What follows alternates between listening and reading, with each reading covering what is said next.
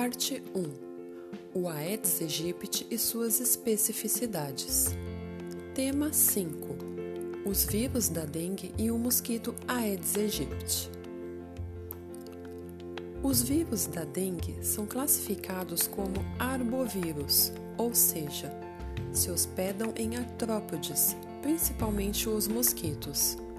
Após a cópula entre os mosquitos macho e fêmea do Aedes aegypti, a fêmea precisa se alimentar de sangue para que seja realizada a maturação dos ovos.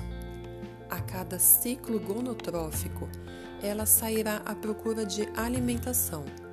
E caso a pessoa picada esteja com o vírus da dengue, o mosquito também será infectado. É aí que se inicia o ciclo de transmissão do vírus. Dentro do corpo do mosquito, o vírus passa por um período de incubação, que dura de 10 a 12 dias.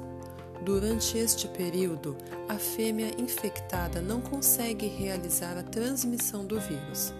Após a incubação, o vírus atinge as glândulas salivares do mosquito e pode ser transmitido ao homem através da picada. A fêmea, então em sua fase infectiva, poderá transmitir o vírus ao homem até o final de sua vida.